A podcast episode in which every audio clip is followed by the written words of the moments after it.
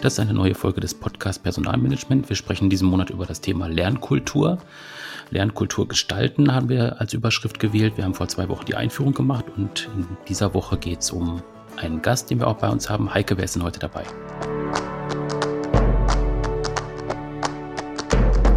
Ja, heute äh, begrüßen wir hier als Gast die Irene Stroth. Ähm, Irene ist Geschäftsführerin der Demografieagentur für die Wirtschaft mit Sitz in Hannover. Und ähm, die Demografieagentur ist eine Unternehmensberatung, die äh, von den Sozialpartnern ähm, getragen wird. Im Moment zehn Jahre alt, also wird Jubiläum gefeiert auch in diesem Jahr. Und ähm, die Beratungsgesellschaft unterstützt ähm, Unternehmen bei personalpolitischen Herausforderungen und bietet vor allen Dingen geförderte Beratung an. Und zu Irene selber. Ähm, Irenes äh, Herzensthema ist das Thema Lernen und sie begleitet einfach Unternehmen dabei, Lernen und Arbeiten miteinander zu verbinden und vor allen Dingen auch das Lernen in den Arbeitsalltag zu integrieren. Und ähm, da ist natürlich das Thema Lernkultur ähm, das Thema, das eine sehr große Rolle spielt. Von Haus aus ist Irene Diplompädagogin und ähm, hat sich da deshalb eben schon im Studium mit diesem Thema beschäftigt. Äh, sie hat gesagt, das ist ungefähr zwanzig Jahre her und ähm, da sagte man vielleicht noch nicht Lernkultur, aber es ging schon um die gleichen oder sehr ähnliche Inhalte. Ähm, ihre weiteren beruflichen Stationen äh, waren die Wissenschaft, ähm, aber auch interne Organisationsentwicklung in Unternehmen und zuletzt auch in der Beratung. Also, da können wir alle ganz gespannt sein, denn Irene kann das Thema jetzt wirklich aus sehr vielen Perspektiven beleuchten. Irene, ich freue mich, dass du da bist und herzlich willkommen. Ja, hallo Heike, hallo Michael. Ich freue mich sehr, dass ich hier bin. Vielen Dank für die Möglichkeit, dass ich hier sein darf.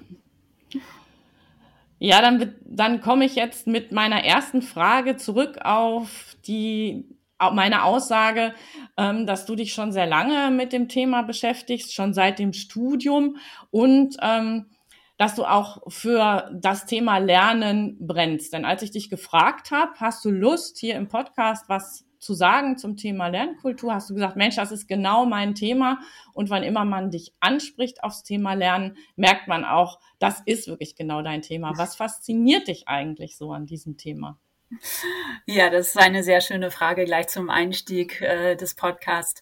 Ja, was fasziniert mich so? Also das ist eigentlich äh, gar nicht so einfach zu beantworten. Also erstmal ist Lernen ja so allgegenwärtig. Also wenn man sich wirklich sich das mal genauer anschaut, unseren Arbeitsalltag anschaut. Eigentlich besteht dieser ja aus ganz, ganz vielen kleinen Lerneinheiten, die wir bewusst umsetzen, aber eigentlich größtenteils auch unbewusst durchlaufen. Und da steckt ja eigentlich schon die total gute Botschaft dahinter, denn Lernen an sich kann ja eigentlich jeder, muss aber gestaltet und begleitet werden. Und da sind wir auch schon beim Thema und das, was mich auch weiterhin fasziniert an dem Thema, da ist eben ein riesiges Potenzial drin, Lernen zu gestalten, Lernen gut zu begleiten und daher auch eine ganz enorme Bedeutung, dass Unternehmen für sich das auch erkennen, dass Lernen gestalten einfach ein guter Weg ist, um die Transformation zu begleiten. Ja, stimmt. Als du jetzt gesagt hast, im Grunde passiert Lernen den ganzen Tag und vor allen Dingen auch im beruflichen Alltag oft sehr unbewusst.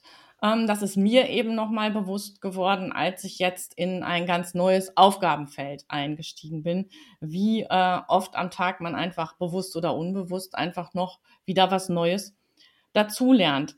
Aber gerade diese Sichtweise zu sagen, Lernen ist nichts, was man meinetwegen am fünfzehnten fünften von elf bis äh, sechzehn Uhr macht, sondern das ist eigentlich was, was so ähm, den ganzen Tag stattfindet und das auch in Organisationen eher den ganzen Tag stattfinden sollte, ist ja noch gar nicht ähm, so lange so eine Sichtweise, die äh, auch in den Unternehmen vorherrscht. Wie hat sich das eigentlich aus deiner Sicht so in den letzten Jahren verändert, wie Unternehmen und auch Mitarbeitende auf Lernen und Weiterbildung im beruflichen Kontext gucken?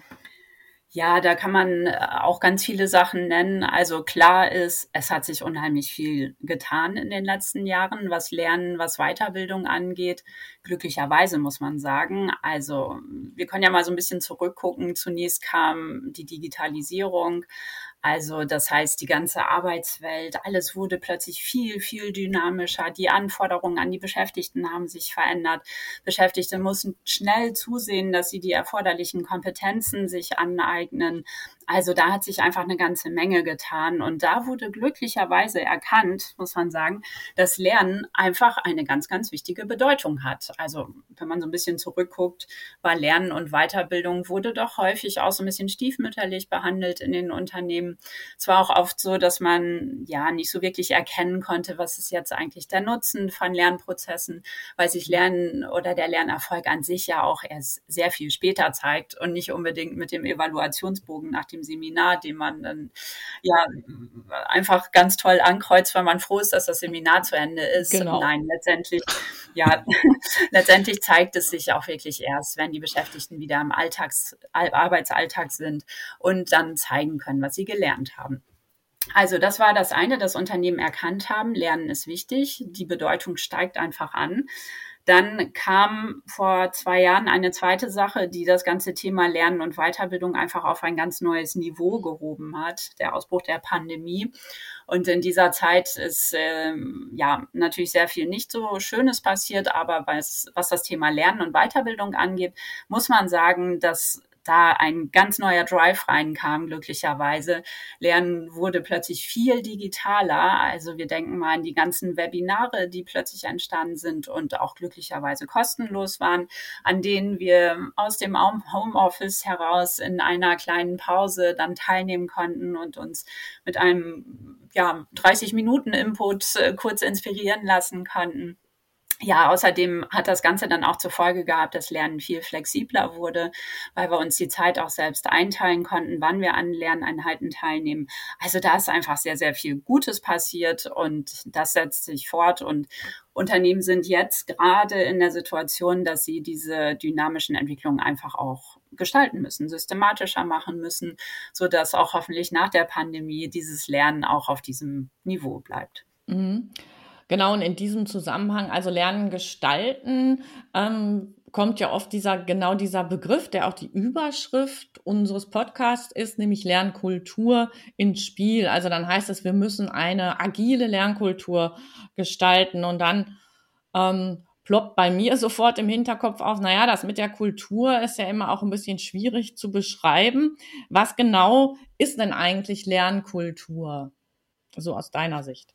Ja, also Heike, da hast du genau recht. Es ist einfach sehr, sehr schwer beschreibbar. Also Kultur wird ja ganz häufig auch mit dem Eisbergmodell beschrieben. Also dass eben manche Dinge über der Oberfläche sind und sichtbar sind, aber ganz, ganz viel eben unter der Wasseroberfläche herumbrodelt, herumwirkt und einfach ganz schwer zu greifen ist. Und dazu kommt dann auch noch die nächste Schwierigkeit, dass man bei Kultur häufig auch gar nicht vom Gleichen spricht, wenn man das gleiche Wort sagt.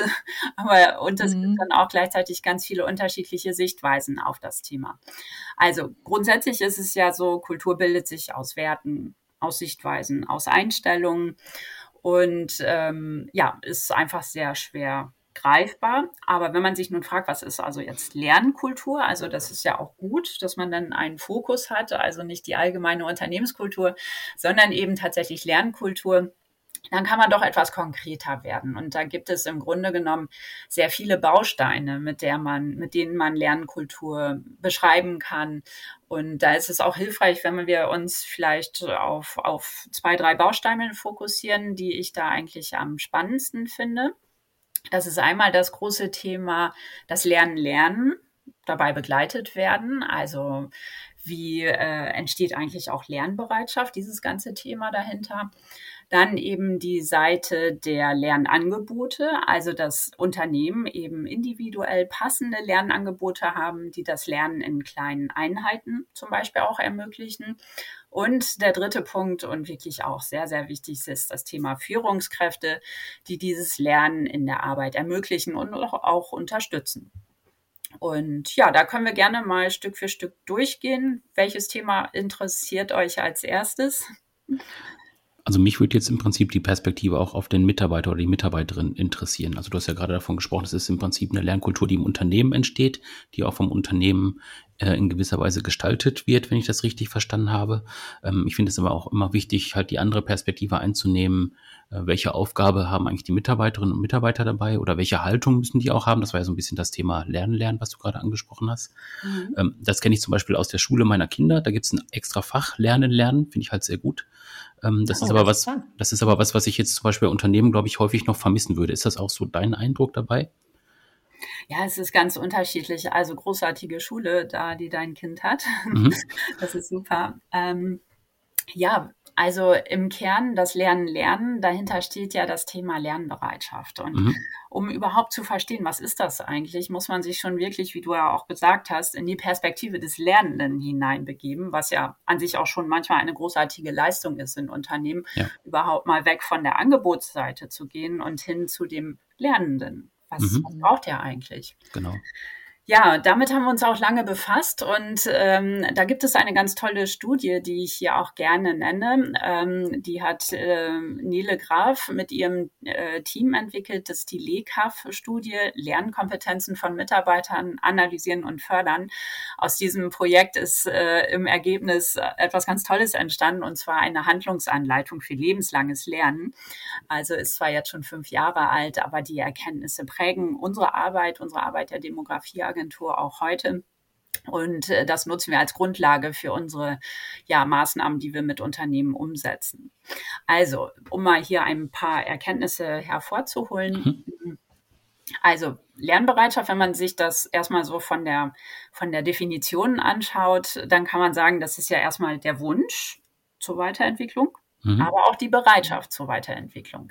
Also man möchte Veränderungen erfolgreich bewältigen können, man möchte anpassungsfähig sein, offen sein. Also das, sowas verbirgt sich dahinter. Und hier, das ist übrigens auch ganz spannend, verbergen sich schon viele Kompetenzen, die heutzutage auch sehr, sehr gefragt sind. Also Stichwort Soft Skills. So, und wenn man jetzt einmal ähm, sich das genau anschaut, worum geht es eigentlich bei dieser Lernbereitschaft? Ähm, Da steht ja das eigenverantwortliche Lernen im Vordergrund. Und wenn man das erfolgreich machen möchte, dann gehört es zum einen dazu, dass man sich die eigenen Lernbedürfnisse präsent macht, also sich selbst die Frage stellt, wie lerne ich eigentlich was am besten, wer oder was motiviert mich, was kann ich gut, was kann ich nicht gut oder auch welcher Lerntyp bin ich eigentlich. Mhm. Dann die nächste Seite ist die ganze Planung und Organisation des eigenen Lernprozesses. Das heißt, hier geht es jetzt ganz speziell um die Frage, wann will ich lernen, mit wem will ich lernen, warum lerne ich das auch, auch wie kann ich gut durchhalten. Das ist ja auch eine ganz wichtige Frage, dass man dieses Durchhaltevermögen auch für sich selbst gestaltet. Ja, und dann beim dritten Punkt, da sind wir eigentlich schon beim Thema Kultur. Was hat eigentlich außerhalb des Lernenden alles Einfluss auf das Lernen? Und da wir ja von Lernen in der Arbeit sprechen, ist das eine ganze Menge. Also hier geht es also um das Thema Lernkultur. Ja, und dann nochmal zurück zu deiner Frage, wie lernen wir eigentlich am besten das Lernen? Wir nutzen dieses Modell, also diese Erkenntnisse, diese drei Seiten sozusagen, in der Form, dass wir hier Ansatzpunkte haben, um die Lernenden zu unterstützen. Also das heißt, bei unseren Kunden bauen wir, bilden wir zum Beispiel Kolleginnen und Kollegen in den Unternehmen als Lernbegleitende aus und bauen bei diesen Kompetenzen, bei diesen Personen Kompetenzen aus, um lernende Kollegen mit einem gut gefüllten pädagogischen Werkzeugkoffer zu unterstützen. Und das ist wirklich ganz spannend. Und dann nutzen wir dieses Modell Stück für Stück, um da wirklich uns einzelne Bausteine herauszunehmen und das dann gemeinsam zu vertiefen. Ja, ich glaube, es ist einfach auch wichtig, so einen Werkzeugkasten zu haben, weil tatsächlich ist es ja so, also es gibt auf der einen Seite ja ähm, Mitarbeiterinnen und Mitarbeiter, die lernen gerne, vielleicht auch, weil der Stoff eben interessant ist oder weil die tatsächlich auch einen inneren Ansporn haben, ähm, in, in dem Bereich einfach weiter zu lernen. Aber es gibt ja auch so schwierige Themen, wo man tatsächlich auch nicht, nicht gerne lernt oder wo es einfach so kompliziert ist, dass man da mehrere Anläufe braucht. Also wenn man da tatsächlich dann Unterstützung hat im Unternehmen, ist es, glaube ich, enorm wichtig, um auch nachher einen Erfolg sehen zu können. Genau. Ja, ich, mir ist jetzt noch was hängen geblieben, auf das ich jetzt noch mal gerne anspringen möchte. Das Thema Lerntypen, also einfach auch auf die Unterschiedlichkeit ähm, der Menschen beim Lernen. Ähm, und äh, das ist ja, glaube ich, einerseits das Thema, wie eigne ich mir selber Wissen an, wenn ich in eine Situation komme, wo ich das tun muss oder wo ich das tun will. Und ähm, das andere ist ja das, wie bin ich in der Lage, mein Lernen zu organisieren? Welcher Lerntyp bist denn du, Irene? Das ist eine ganz spannende Frage. Ich drehe mal den Spieß um. Ich stelle euch gleich mal ja, ich hatte es befürchtet. Gegenfrage. Ach, ich leite euch da so ein bisschen durch. Das ist gar nicht schwierig. Okay. Also, Michael und Heike, stellt euch mal vor, ihr schafft euch privat ein neues technisches Gerät an, das ihr noch nicht so gut kennt oder was vielleicht auch ein bisschen komplexer ist, nicht so mit den technischen, technischen Geräten zu tun hat, die ihr bisher schon kennt. Ähm, ja, an welches Gerät denkt ihr gerade? Was, was habt ihr da im Kopf? Bei mir ist es die Waschmaschine. Entschuldigung. Du denkst jetzt, weil ich die noch nie benutzt habe, ja, oder? Nein, auf gar keinen Fall. Nein, ich denke das gerade auch, weil ich hatte, habe gerade an das Thema ähm, Mähroboter gedacht für draußen. Und jetzt haben wir es natürlich wirklich so richtig ausgewählt, dass man sagen könnte, hallo Stereotype. Ach, das ist okay. Doch total super, da können wir gut mitarbeiten. Also für mich ist die Waschmaschine komplex, für dich, Heike, ist, ist der Mähroboter komplex. Okay, mhm. So, dann äh, leite ich euch mal weiter. Wie geht ihr vor, wenn ihr das Gerät in den Betrieb nehmen wollt? Was macht ihr als erstes, um zu verstehen, was ihr machen müsst? Also bei der Waschmaschine ist es so, da gibt es ja diese ganzen Programme, die man einstellen kann. Und im Prinzip habe ich immer Wäsche zur Verfügung, die nicht in diese Programme passt. Und dann frage ich mich natürlich, wie sortiere ich das ein? Und dann fange ich im Prinzip einfach an, entweder zu googeln oder halt bei YouTube zu gucken, ob es da irgendwie eine Hilfestellung gibt. Mhm. Okay, super. Und du, Heike, was machst du mit dem Mähroboter? Ähm, beim Mähroboter würde ich tatsächlich ähm, erstmal gucken, ob die mitgelieferte Anleitung was hergibt, was mit dem ich zurechtkomme. Ähm, bin raus, wenn es nur Abbildungen enthält, weil ich bin einfach, das habe ich festgestellt, ich bin doch eher der Schrifttyp. Also ich, ähm, wenn ich nur Anleitungen habe, wo nur Bilder sind, ähm, das ist nicht meine Art des Zugangs irgendwie. Und ähm, wenn mich das jetzt nicht weiterbringt, dann würde ich jemanden fragen. Ah ja. Also ich käme nicht auf die Idee, bei YouTube zu gucken. Das ist irgendwie nicht meins. Das ist so ähnlich wie mit Bildern dann für mich. Okay, super. Herzlichen Dank für eure Erläuterung, weil das macht nämlich schon eins sehr deutlich. Ihr beide seid auf jeden Fall unterschiedliche Lerntypen. Würde ich auch sagen. Wir können das Ganze mal ein bisschen einordnen, ein bisschen die Theorie auch ja. nutzen. Also, wenn man Lerntypen beschreibt, dann gibt es ganz viele unterschiedliche Beschreibungen und Klassen. Ich würde ja der Einfachheit halber mal von dreien sprechen und macht die mal in euren äh, Ausführungen deutlich. Mhm. Also, Heike, ich fange gleich mal bei dir an. Du bist auf jeden Fall die Nachdenkerin. Du brauchst Informationen, um zu verstehen, wie Dinge funktionieren. Also du schnappst dir auf jeden Fall die Anleitung, liest das erstmal durch, guckst dir das in Ruhe an, fragst dann vielleicht im zweiten Schritt Kollegen und holst dir da Unterstützung. Das heißt, hier kommt schon eine kleine Mischung bei dir. Du bist vielleicht auch die Beobachterin. Das heißt, du lernst gerne, indem du erstmal zuschaust, bist noch ein bisschen zurückhaltender und ja, brauchst vielleicht auch äh, Kolleginnen oder Partner oder Freunde, bei denen du erstmal zugucken kannst.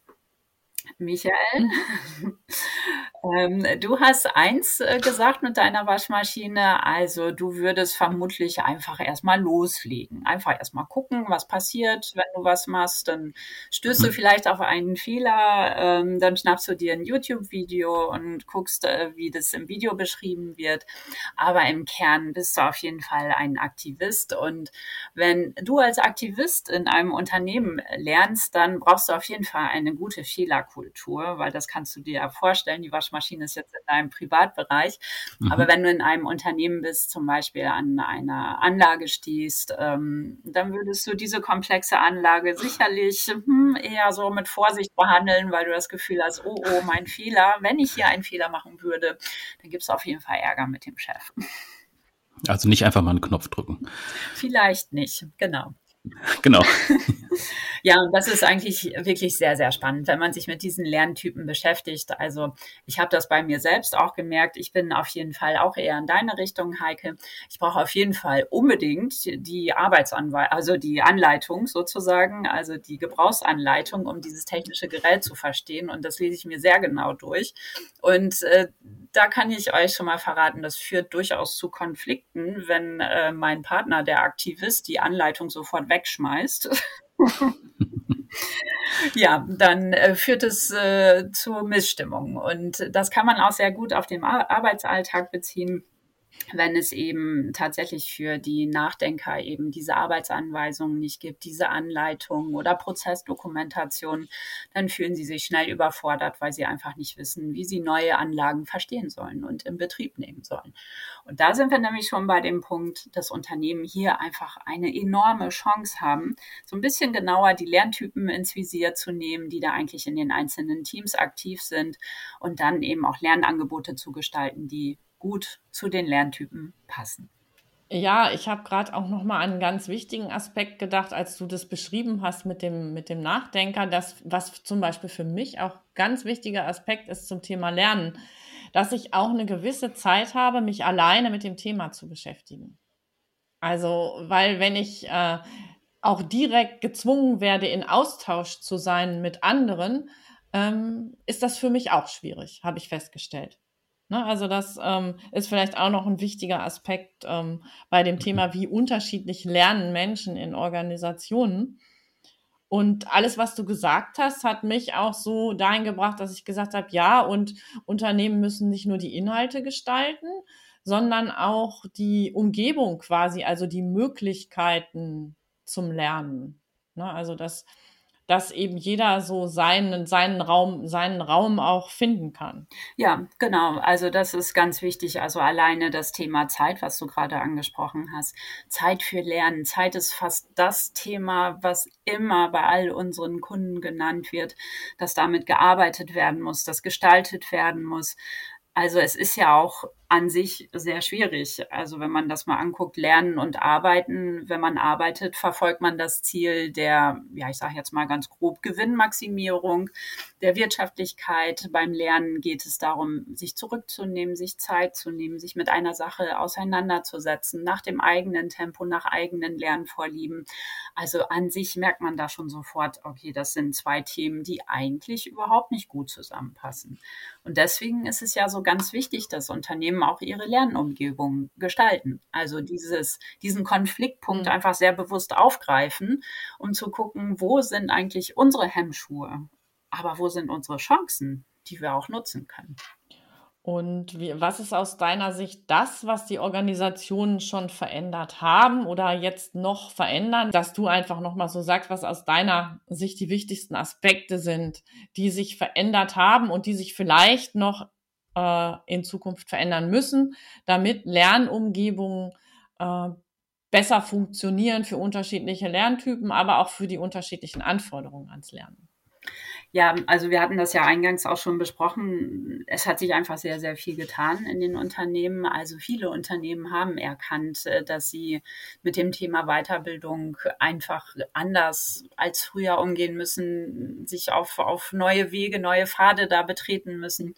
Und ähm, ja, es ist ganz interessant. Also es gibt ein Modell, das zumindest grobe Erkenntnisse darüber gewinnen konnte, welches Lernen eigentlich am effektivsten ist. Und äh, das ist auch als siebzig zwanzig zehn Modell bekannt. Mhm. Und interessant bei diesem Modell ist, ist im Grunde genommen, dass wirklich nur zehn Prozent unseres Wissens, das wir täglich für die Arbeit benötigen, aus Seminaren stammt, also aus formellen Lernumgebungen. Weitere zwanzig Prozent aus dem Lernen mit Kollegen und erstaunliche siebzig Prozent direkt aus dem Arbeitsprozess. Und das heißt ja im Umkehrschluss, dass Unternehmen eigentlich aufgefordert sind, einen Rahmen für diese siebzig Prozent zu gestalten, also letztendlich zu ermöglichen, dass Lernen im Arbeitsprozess auch gut gelingt. Also das ist so das theoretische Modell. Und mhm. da sehen wir erstaunlicherweise, dass sich Unternehmen da in den letzten Jahren auch sehr bewegt haben. Also vorhin das Beispiel aus der Pandemie. wo es einfach auch nicht anders ging letztendlich, dass man eben eigenverantwortlich lernt, in der Arbeit lernt, miteinander lernt an und ähm, ja, da ist, ist einfach auch die große Frage für Unternehmen, wo soll man da eigentlich anfangen? Also was ist jetzt eigentlich das Erste, was man da machen kann? Was kann man konkret mhm. unternehmen? Und ja, das, das hängt wirklich sehr von der Kultur ab. Also unsere Kunden, die wir in diesem Bereich begleiten, haben einfach auch äußerst unterschiedliche Rahmenbedingungen. Also glücklicherweise haben wir da viele Branchen vertreten, Dienstleistungsunternehmen, aber auch produzierende Unternehmen, kleine Unternehmen, größere Unternehmen. Also da haben wir sehr unterschiedliche Erfahrungen sammeln können. Aber das, was eigentlich immer am wirksamsten ist, äh, ist, dass die Unternehmen sich einfach auf den Weg machen. Also einfach kleine Erprobungsräume schaffen, Experimentierräume, sich einen Pilotarbeitsbereich raussuchen und dort dann sagen, okay, wir, wir schauen uns jetzt einfach mal an, wie, wie funktioniert das äh, agile Lernen, so nennen wir das, äh, wie funktioniert mhm. das Lernen im Arbeitsprozess. Ähm, wer kann überhaupt Lernbegleitender sein? Wie können wir diese Personen fit machen? Also da fangen wir meistens einfach an. Also da ist ein bisschen Aktivismus auch gut, weil einem sonst auch zu viel einfällt, äh, was einem hemmen kann, mhm. das eben nicht zu tun. Und irgendwann merken wir dann, wenn wir anfangen, jetzt fehlt es doch an einer anderen Stelle. Jetzt fehlt es zum Beispiel dabei, dass wir die Führungskräfte mitnehmen, die Führungskräfte ins Boot holen, welche Aufgaben die Führungskräfte eigentlich übernehmen können, um dieses Lernen in der Arbeit, dieses agile Lernen auch unterstützen können. Das äh, ist auf jeden Fall auch ein sehr spannendes Thema.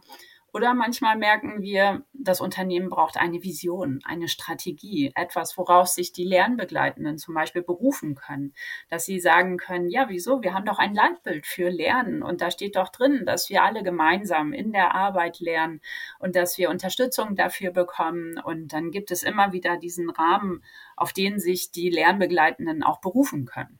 Und das ist natürlich auch wichtig. Ja, wenn ich dich so höre, ähm hat sich die Verantwortung fürs Thema Lernen ja jetzt eigentlich auch auf viele, viele Schultern verlagert. Früher sagte man immer, dass die Personalabteilung in irgendeiner Form verantwortlich ist fürs Lernen. Das ist ja jetzt heute nicht mehr so. Also so kommen wir ja eigentlich nicht mehr weiter. Nein, genau richtig, Heike, so ist es. Also das ist auch ein großes Learning und auch eine große Veränderung eigentlich so aus der, aus den letzten Jahren, dass zum einen die Verantwortung für das Lernen beim Lernenden liegt. Mhm. Und um diese Last äh, zu verteilen, gibt es eben auch Teilverantwortung. Also die Führungskraft ist genauso verantwortlich dafür, dass das Lernen funktioniert, weil sie natürlich auch ja, Ziele des Unternehmens äh, vertritt und erreichen möchte. Und dafür brauchen braucht eine Führungskraft eben ein, ein kompetentes Team. Also das heißt, eine Führungskraft hat da wiederum eine andere Verantwortung.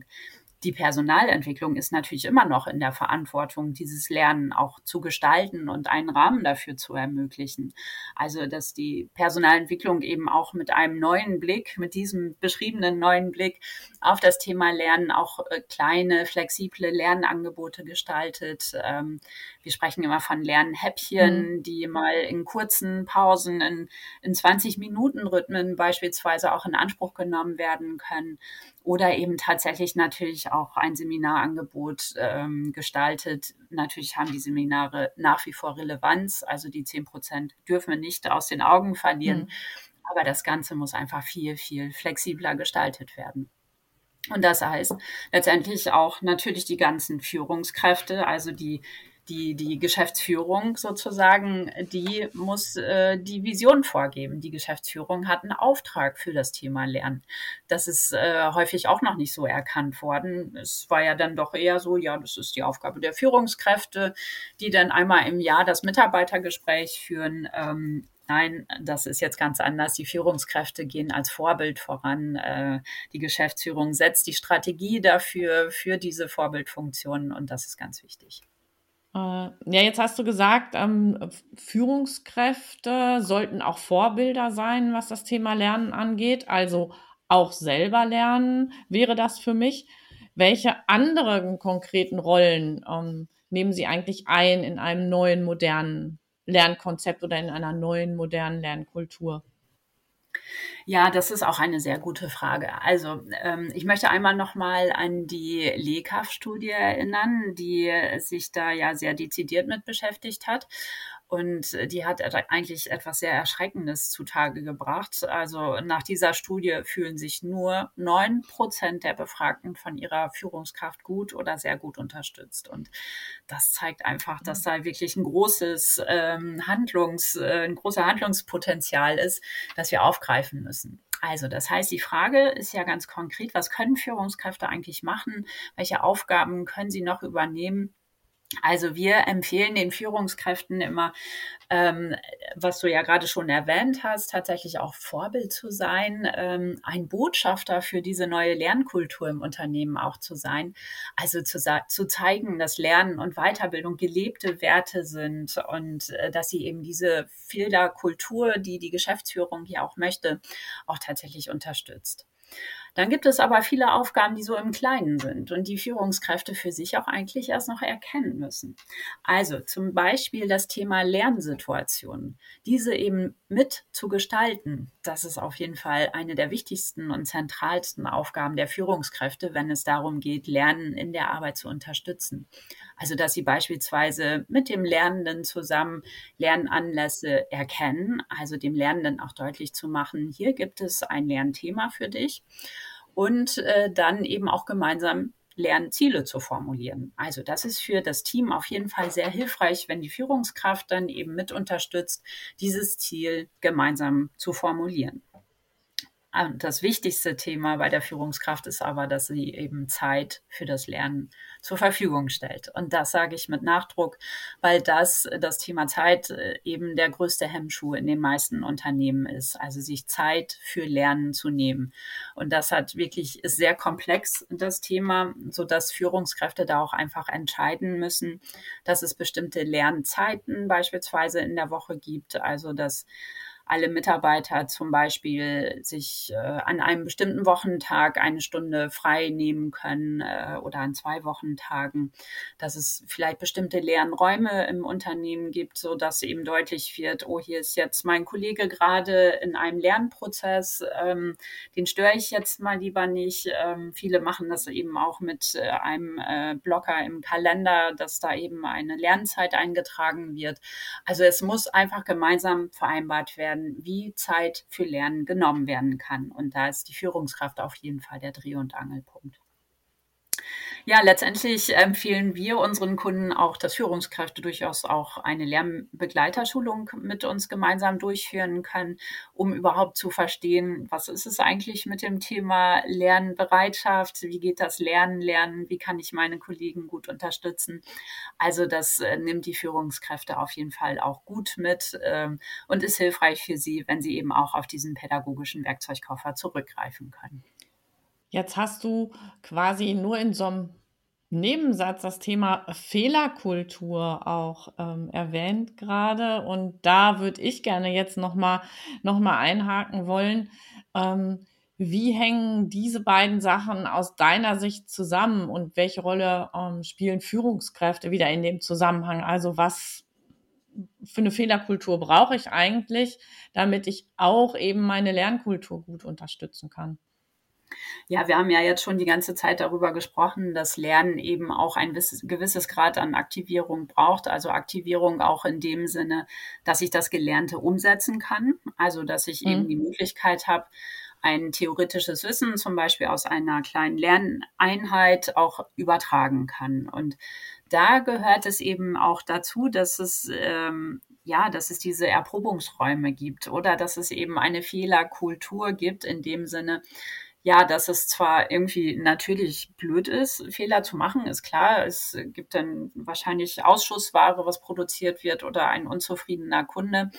Aber dass eben gemeinsam dieser Fehler auch aufgearbeitet wird. Also dass das auch als Lernpotenzial für die anderen Kolleginnen und Kollegen genutzt wird. Also dass dann eben der Lernende darüber berichtet, wie er eben diesen Fehler gemacht hat, den Kollegen erzählt, was da passiert ist und er dann für sich selbst auch überlegt oder auch präsentiert, was er gemacht hat, um diesen Fehler dann ja irgendwie zu beheben oder zu lösen. Und ähm, es ist ganz schön, ich muss deswegen ein bisschen schmunzeln. Ein Kunde von uns, äh, übrigens ein, eine öffentliche Verwaltung, äh, hat dann tatsächlich ins Leben gerufen, den Fehler des Monats.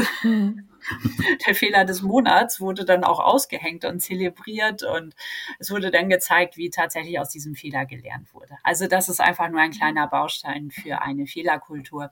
Da gehört natürlich auch ganz viel mehr dazu, wie zum Beispiel Vertrauen und zu wissen, es ist jetzt nicht schlimm, wenn ich etwas falsch mache, wir kriegen das gemeinsam hin, ich probiere es einfach, ich bin mutig, weil ich die Unterstützung meiner Führungskraft habe.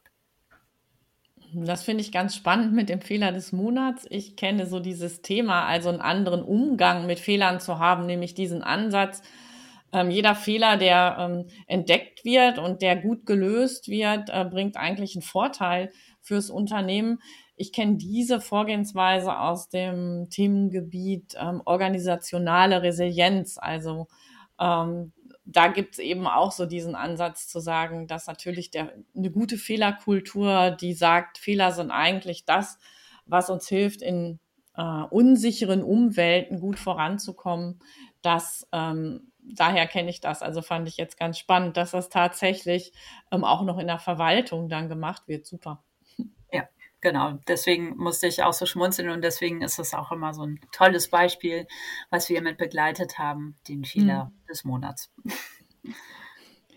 Genau, der, der Fehler des Monats bringt mich ähm, dahin, ähm, wenn ich jetzt eben eine Sache, also eben keinen Fehler mache, sondern eine Sache sehr gut gestalte, ähm, dann bringt mich das zu der Frage, was ist denn eigentlich gutes Lernen ähm, aus deiner Sicht?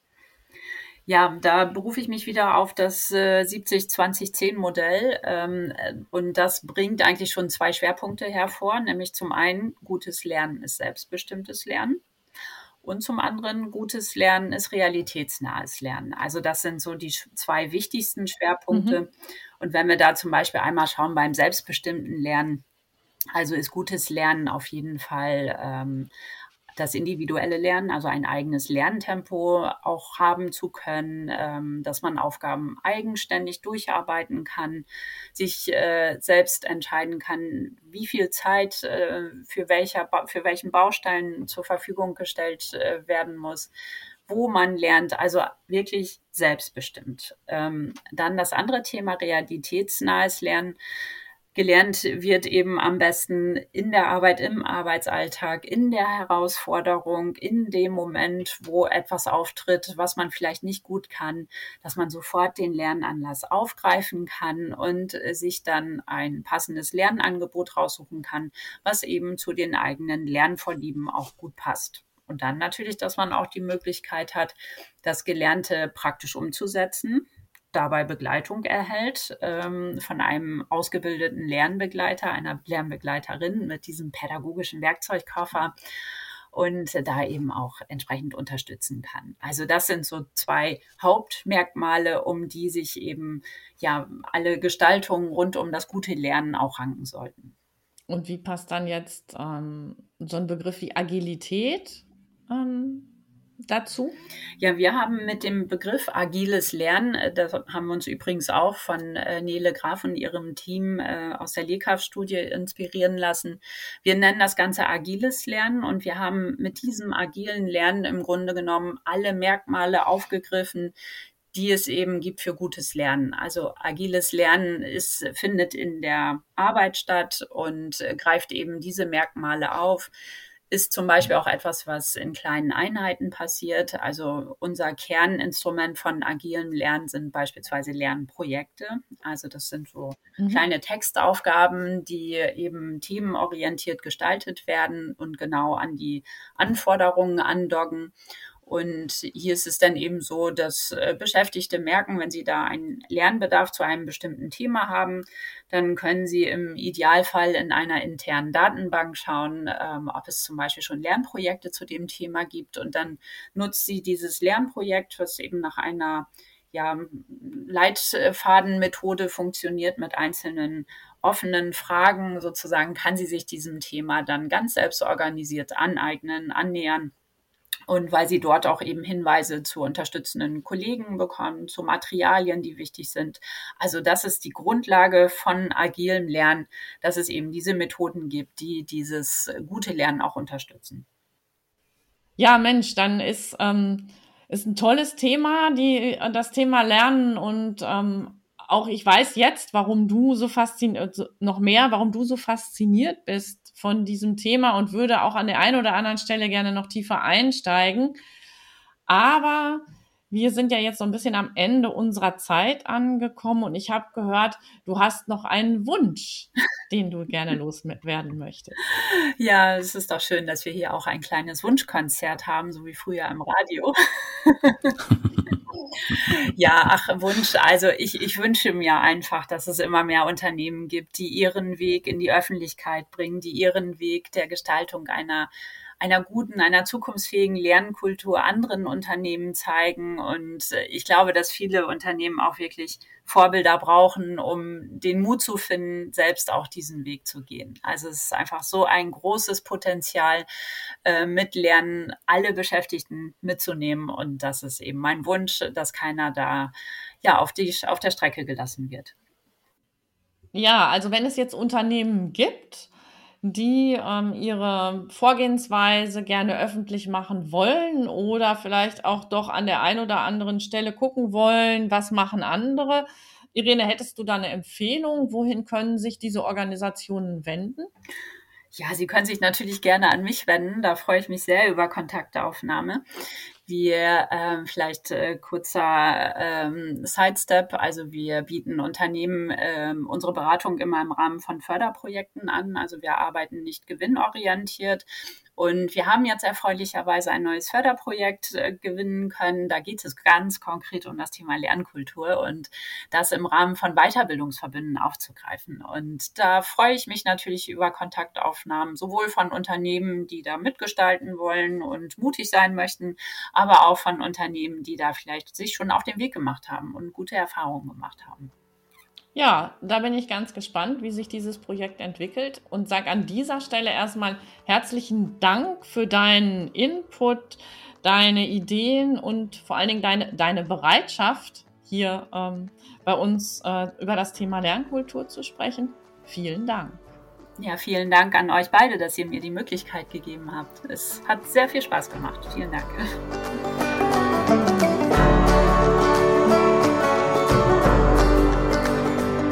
Ja, alle Informationen und Links zur Folge packen wir wie immer in die Shownotes. Ansonsten sprechen wir uns in zwei Wochen wieder mit dem nächsten Schwerpunktthema. Wer sich in der Zwischenzeit informieren möchte oder auch nochmal in die alten Folgen reinhören möchte, gerne einfach mal vorbeischauen auf w w w punkt podcast dash personalmanagement punkt d e. Oder einfach auf die gängigen Plattformen gehen wie Spotify, Apple Podcasts, Google Podcasts oder auch Soundcloud und da in die Folgen reinhören, bewerten, kommentieren. Wir freuen uns über jede Rückmeldung. Bis dann. Tschüss.